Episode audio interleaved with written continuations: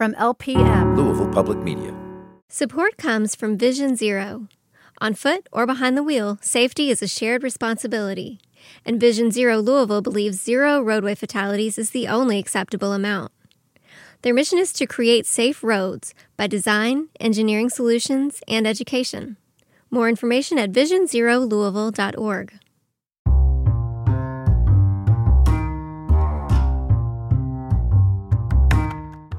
Welcome to The First Cut, an interview series featuring conversations with some of the most talented singer songwriters recording today. I'm Laura Shine from WFPK in Louisville, Kentucky, and we've asked our guests about some first in their lives. Same set of questions, totally different answers. For our season one finale of The First Cut, we have one of my all time favorite songwriters, Emily Saliers of the Indigo Girls. Every song she writes is a brilliant poem, so I was very interested to learn about who's influenced her along the way. We have Emily Saliers from the Indigo Girls with us today for the first cut. So excited. I've been such a long time fan. So it's great to have you, Emily. And thank you for being here. Uh, the new album I love, Look Long. Fantastic. Thank you. We uh it's great to be with you too. And thanks for playing our music and supporting. Uh, we were just talking about when we were at the record store together back in the dark ages, but yeah, your ecstasy. I miss record stores right. So it's it's good to uh to be with you and look behind you and see all those cds and albums up on your on your wall. So yeah and thanks. The new album we it came out in may and amy and i recorded it in uh london and in oh, bath near bath. And so we got together with a bunch of our uh, uk and irish friends and had a blast making it. So i think it kind of comes across when you hear the album. It really does. Yeah. It's just fantastic album. Um, so for the first cut, we're going to ask you some questions, get to know you a little bit better, and then we'll ask you some things that are more present. But our first question is, um, what was the first record that you fell in love with? The Jackson Five. My dad let me earn a penny by picking a dandelion so I could earn some money. He just thought of a task, and I picked 500 dandelions and went to the record store and bought my first Jackson 5 album and I was completely obsessed. Which uh what song what song really stood out for you from that? I think the album must have been uh ABC.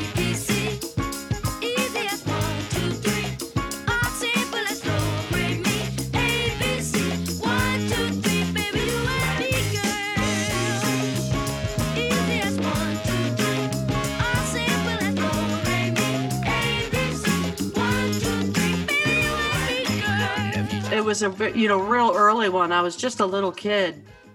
Um, everything, you know, I loved I Want You Back and ABC, and I loved everything that they ever did. And I just I don't know what it was about them. They just they captured me.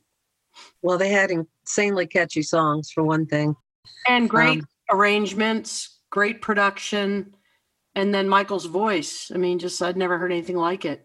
Yeah. You know, you're either like Osmond Brothers or Jackson Five, and I was Jackson Five all the way. Me too. yeah. Um, did you do you remember watching their cartoon? Because they had a cartoon for a while. Yep. I uh, I watched the cartoon, and recently one of our listeners sent me a or gave me a T-shirt that had the Jackson Five on it. So I was like, "Oh my gosh, this is the greatest thing ever!"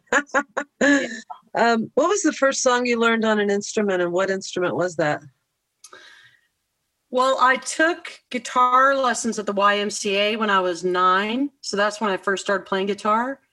And I had to dig through my memory to see if this is accurate, but I think it was that song, you know, if you miss the train I'm on, you will know that I am gone. You can hear the whistle blow a hundred miles. 500 miles? Yes maybe Peter, Paul, and Mary did that. And so it just switched back between E minor and A minor. And I was in a little group class at the YMCA, and I remember learning that song. So that's probably the first one. And the other songs I learned were hymns in church or in children's choirs, but um, that was the first I learned to play on my own. What was your first guitar? It was a, I have it here. Oh, really? So it's this little three quarter size. Who made it? It was twenty four dollars. Oh my gosh. Conqueror. Serial number two. How Yeah, does, it, how does it sound now? uh, way out of tune. but it was uh, gut string because I just, well, my cousin who was a professional player thought gut string would be easier on my little fingers than steel string. And it cost 24 bucks and it sat for years and years and years until about maybe five or six years ago. One day, one of the strings just broke, but but this is it. I wanted a purple velvet one, but my, dad mom said maybe just go with the other one. So I did. Had you had you had you seen a purple velvet guitar somewhere? Yeah. Uh, well, we we my cousin and my dad and mom I think was there. We went down to the guitar store and they were you know all different kinds of guitars and one had a purple velvet like back of the guitar. Oh, This was a long time ago. I'm talking. Yeah. That would have been 1972 or something like that. Maybe before then. So anyway, um, I wanted the purple velvet, but they dissuaded me. uh-huh. um, what was the first song you wrote? The first song I wrote was just kind of an emulation of a song. It was called Didn't They Know the People? And I actually wrote it on piano, but not really like with chords and stuff. It was just a melody. And it went like this Didn't they know the people? Didn't they know them well? More than 40,000 people, and they weren't doing nothing wrong. That was it. Wow. Well, what was this about? I have no idea. yeah, I'd been exposed to a lot of protest songs, Peter, Paul, and Mary, and uh, I was just emulating what I thought a song was, but I had no idea what it meant. And I think I wrote that when I was seven. Oh my gosh. What was the first song you wrote that you were really proud of? Like, this is I'm I think I could record this. Well, I wrote a song in high school called I'm So Sorry. I think it was called, or I'm Sorry, something like that. And I, we had these uh, Miss SHS pageants. I was at the pageant and I played that song. I was pretty, I thought it was a pretty good song, but we, I never recorded it. And then the first song that Amy and I had together, which was actually our first recording, it was a, on a single, you know, 45, was Crazy Game.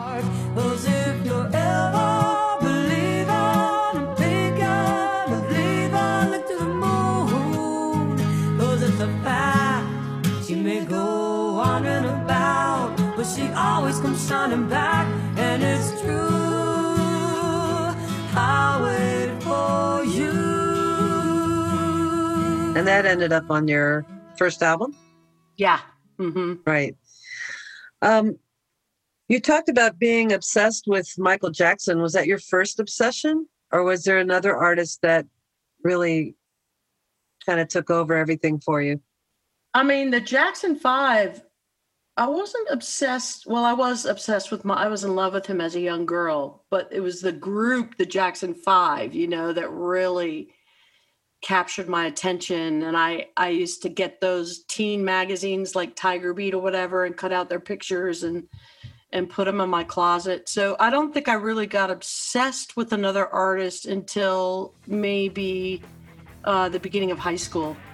And I got obsessed with the band Heart.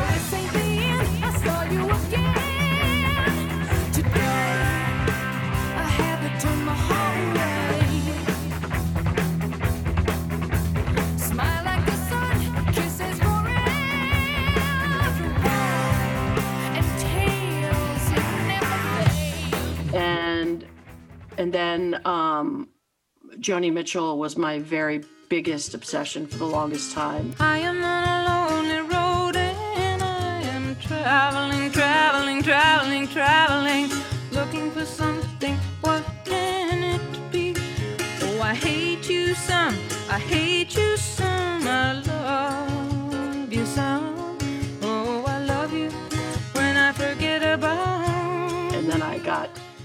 I was in college at Tulane, which would have been 81. So I would have been 17 or 18. I got really obsessed with funk music like the Commodores and Rick James and um, just groups like that.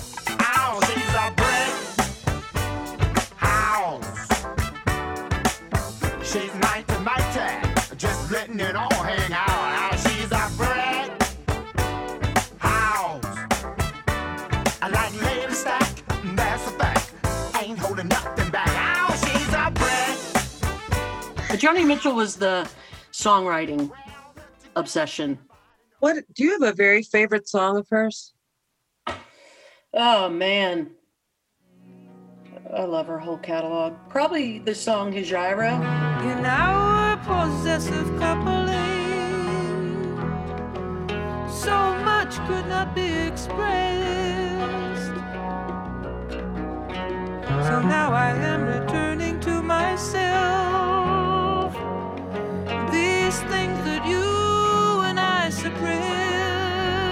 is the title track to that album. I listened to over and over and over. I wore out the grooves on the LP when I was in college. And uh, there's just something about that song. It's just, I think it's just her and maybe Jaco Pastorius on bass. And I think that may be about it. Yeah. Um, just brilliant, brilliant writing. Yeah. What was the first heartache song you remember really connecting with? There was, it still is, a Canadian singer songwriter named Ferron. I know Fair. Okay, so Ferron's song "Our Purpose Here." Oh, God, talk about a great songwriter. That song really was, and I was in high school, and that was the first. I played that song over and over and over again. Uh, just the way she, see, Ferron's a very understated writer, and just the way she captured the loneliness of an ensuing breakup was just. And I've never been through anything like that, but ever since I was a little kid, I was very, very sensitive to other people's feelings and what they were going through. I was a big reader and and so I sort of lived vicariously through the heartache and heartbreak of that song. What about Ain't Life a Brook? You know that tune? You say you hope I'm not the kind to make you feel obliged to go. Taken through your time with a pain. Look in your eyes, you give me the furniture. We'll divide the photographs. Oh God, that's oh, you know what? I'm wrong. I told I said the wrong song. I Oh. meant Ain't Life a Brook. Oh, okay. Ain't Life a Brook. There was another great song. I loved her. Oh my gosh. Thanks for reminding me. that's okay. That's a- because you were talking about, you know, a breakup, and that song Yeah. for me, boy, there's Oh. like, oh, it's just killer. So I watch you reading a book. I get to feel the, oh, the melody and the yeah, that's the one. Ain't life a brook. okay. how did you how did you get turned on to Ferron? Because in, in high school, I mean, for me, discovering women's music, and she would she used to fall under that banner of of women's music. How how did that end up coming into your life? I think I had maybe uh, a f- actually I may have been a student of my dad's who was into all kinds of music, and we just kind of like sort of hung out all together. And she introduced me to some of the women's music, like Cris uh, Williamson. Williamson. and then Vicki Randle had a show at Tulane. I remember going to, and there were certain, but but Ferron was the creme de la creme, um, just really in a league of her own. But uh, it was about that time when I was getting introduced to all those other women artists who were doing it on their own. You know that I got introduced to Ferron, and both Amy and I are we became friends with Ferron, but but have the utmost respect for her songwriting. Just incredible. Yeah. Um, what was the name of the first band you played with? I guess would be Indigo Girls, or was there another band you were part of? No, we were well. Actually, gosh, the more you ask me these, I thought I had my answers, and then I go. when I was in seventh grade, I had a little group called the Blue Skies, and it was me and Kay Grimes and Leslie Jolly, and we used to play in the lunchroom. um, and Amy remembers that and seeing us playing in the lunchroom. She would have been in sixth grade, and me in seventh. But then Amy and I used to call ourselves Saliers and Ray. So that was the first real band. What was your all's first professional gig, you and Amy? Well, I my own professional gig was when I was 14 for a Democratic gathering of some sort. It was like a political fundraiser. So that was kind of cool. Our first gig together professionally, it was probably at one of those like we called them fern bars. Like we got fake IDs and we went out and we played. We played at a place called Good Old Days that had open mic night. So it wasn't really professional, but you could make tips. And that was one of the first ones too. Why did you call them fern bars? What's that mean? They were like the kind of the Applebee's of back then, and they and they had ferns in in uh you know like these like grass urn type things, and so they were kind of like you know middle of the road American food slash bar food decorated with ferns, and that's why we called them fern bars. But they did have they don't do this anymore obviously but they had uh there was all kinds of places that had live music back then it was incredible we could we got gigs at all kinds of weird places What was the weirdest? well we played oh god we played a resort in georgia nobody was there and the waitresses wanted to all go home and they're, they're like you can cut your set early you know and uh that was kind of strange But we played anywhere and everywhere we could. We just wanted to play. yeah. What was the first concert you went to? John Denver. By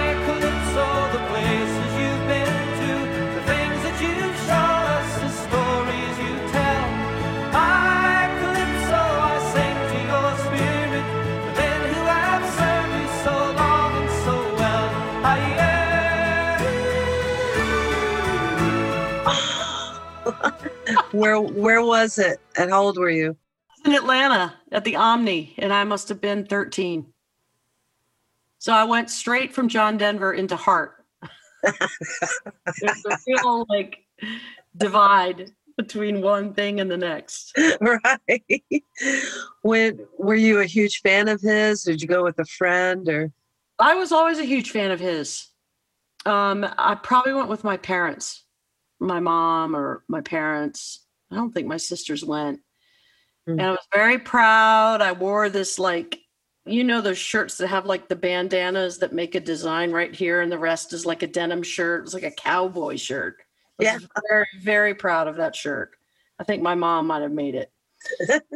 and it was exciting. The Omni was huge, and I was a huge fan. And I mean, that just blew my mind.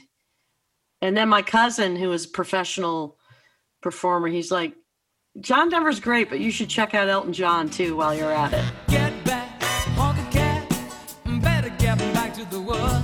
Well, I quit those days and my redneck ways, and I, mm-hmm, mm-hmm. oh, change is gonna do me good. Became totally obsessed with Elton John after that. who in Heart were you obsessed with? Was it Anne or Nancy or it was the combination. I think as a girl, you know, there just weren't that many women, and there's certainly any women rock bands that I was aware of. And they were, I mean, Anne's voice, there's no other voice like that. There hasn't been. And and then Nancy played guitar and they were sisters, so their blend was, you know, like only a sister blend can be. Heading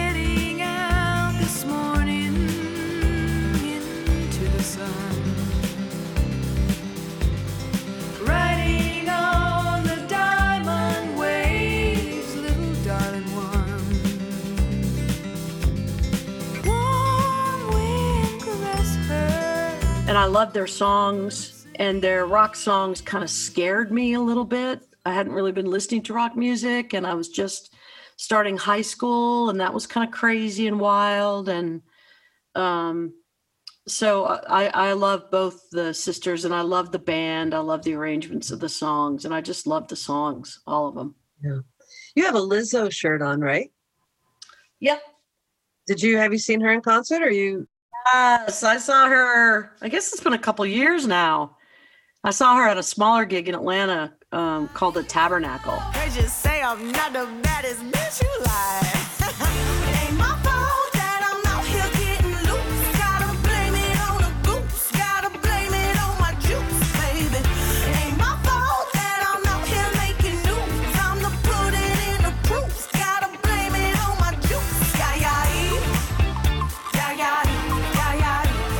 Was a huge Lizzo fan before she like exploded. And uh, my my big sister and I loved Lizzo and talked about Lizzo and how much we loved her. And she's just a cool woman from everything I can tell. Yeah. But her energy on stage was amazing, and everybody was just losing their heads, you know. And I love live music. I, I, I wish I could see concerts all the time. Boy, I bet. How are you? What was the last concert you saw before the pandemic hit? Indigo Girls. I'm trying to think. I mean, I have to dig back. yeah. because my memory is so distracted by the fact that we were right in the middle of a tour and just everything stopped cold and and that was it. Um, I know I got to see Janelle Monáe.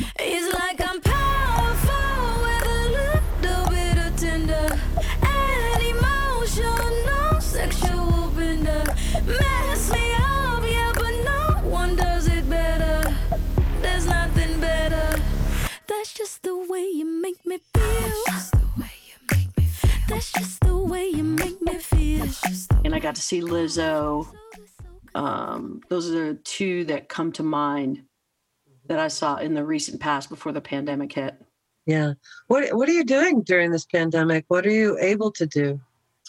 Well, Amy and I have been doing live streams, and we're working on a live. Uh, it's going to be a live stream, but it's me and Amy. We, we record our parts, and then the band, most of whom are in the UK area, our drummers in Sweden, and uh, and other folks to record their parts, and then it's going to be like a split green screen performance.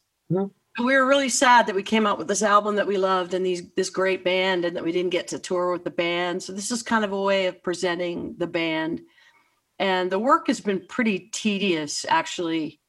We have to work out times when we can be in a studio and get masked up and have our own corners and um, we're and Amy had a she wasn't directly exposed, but had an exposure that she had to go into quarantine and the holidays. So it's been anyway, it's been a a real labor of love. But that's one thing we've been working on, and we're gonna have another live stream tomorrow. Wow, tomorrow.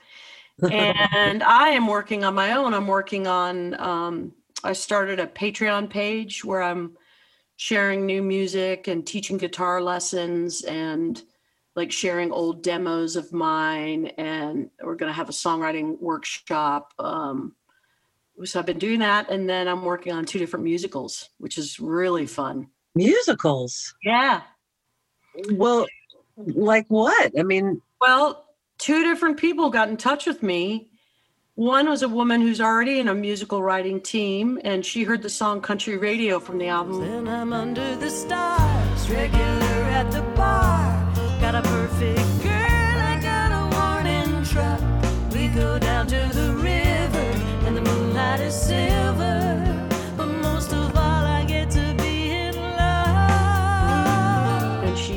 me an email and said, as soon as I heard that song, I I saw a musical. And I was like, oh, okay, well, should we try? You know, I didn't know what I was doing. I had no idea. and the other one was a friend of a friend who sings, who's been in Broadway. And she was writing a musical. And she's a fan of our music. And she just asked me, would I write the music? And I said, yes. And I, I'm obsessed with it. I love it. I it keeps me creative. There's always a challenge. Uh, it strengthens my technical ability on recording at home with my software and stuff, and um, it's just been wonderful. I love it. so it's it's got to be different because you're writing for somebody else's story. I would think. Yeah, Right? Yeah. is different, and like eh, on in both teams. Um, like Beth Malone is the one, she was in Fun Home on Broadway and she's a TV actress and so on. And she has very, very clear ideas about what she wants for the characters. So some of the songs include things that she's actually written and then I tweak the words. And then other songs are things that I've written. And then she'll probably include a couple songs of mine that Indigo Girls recorded. And then in the other one, we're we're all like I'm co-working with another musical partner, and then Michelle, who writes the book, writes some of the lyrics too. So it's completely different. It's it's extremely collaborative. Well, that's exciting. I can't wait to hear what comes out of this. It sounds Yeah, really, really me neat. too. Me too. Are- Are there titles for these musicals yet? Or No, they're both um, fairly new. We just have begun, and there's a working title for one, but it hasn't been confirmed yet. So, but one is the story of a park ranger who wants to bring a dark sky reserve to a small town in Idaho, and the other is the story of a young queer gal going up in the growing up in the South and what she loves about the South and what she has to leave and come to terms with uh, in her journey, roughly speaking. So they're very different. fantastic. Um, what record are you listening to right now that you're really loving?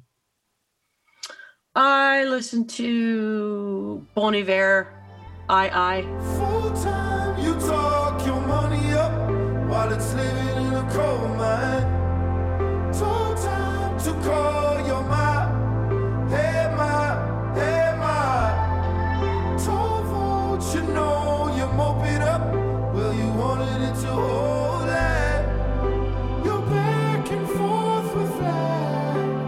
love that album.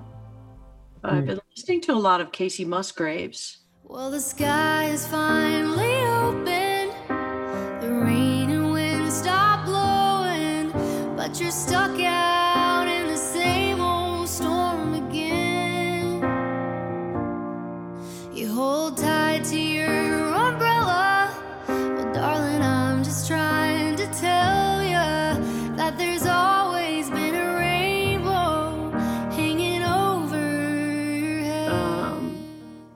honestly, I haven't taken a lot of time to listen to a lot of music because I've been so consumed with one being a mom. My my daughter's in virtual school, and I got a lot of dishes to do and things to cook, and and then I've got these musicals and then the projects with Amy. So I haven't spent a lot of active listening time, but um, those two things.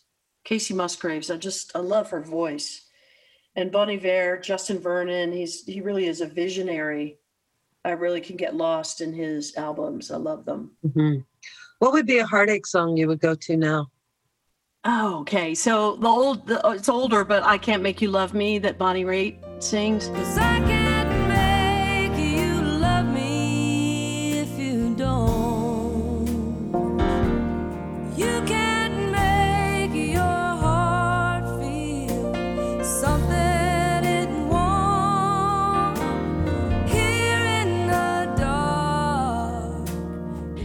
And then there, Miley Cyrus recently had a single out called "Slide Away."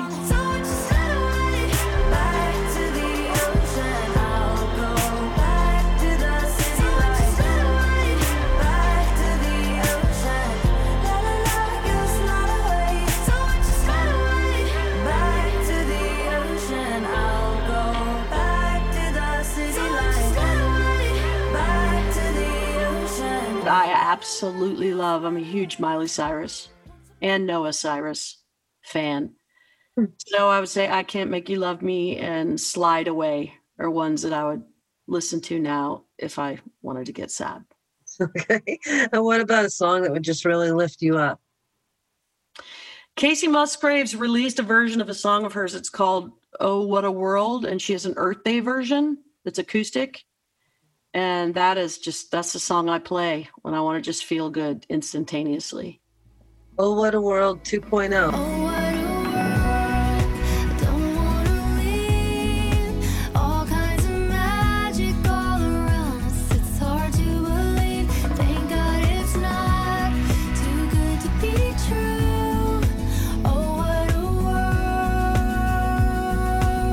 world! And then that's Yeah, yeah.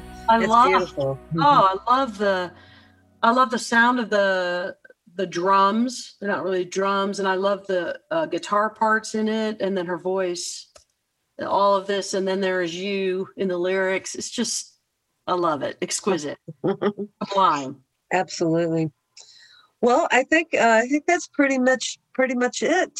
Uh, Emily, thank you so much for doing this today. Really appreciate you taking out a little bit of time. You sound like you're extremely busy in the middle of this uh, pandemic.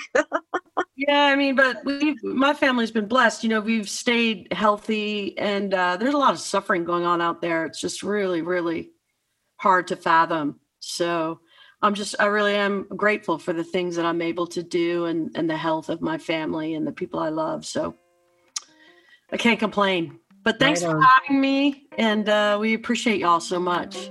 Same here. You take care. All right, you too. Bye.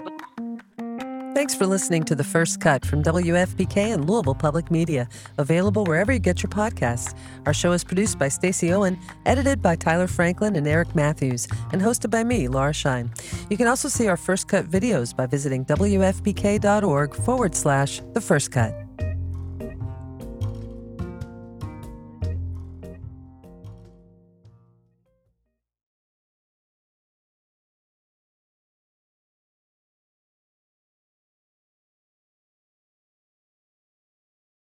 Support for LPM podcasts comes from the Eye Care Institute and Butchertown Clinical Trials, where they strive for diversity, equity, and inclusion within their staff, patients, and clinical trial participants. To learn more, visit butchertown.clinic.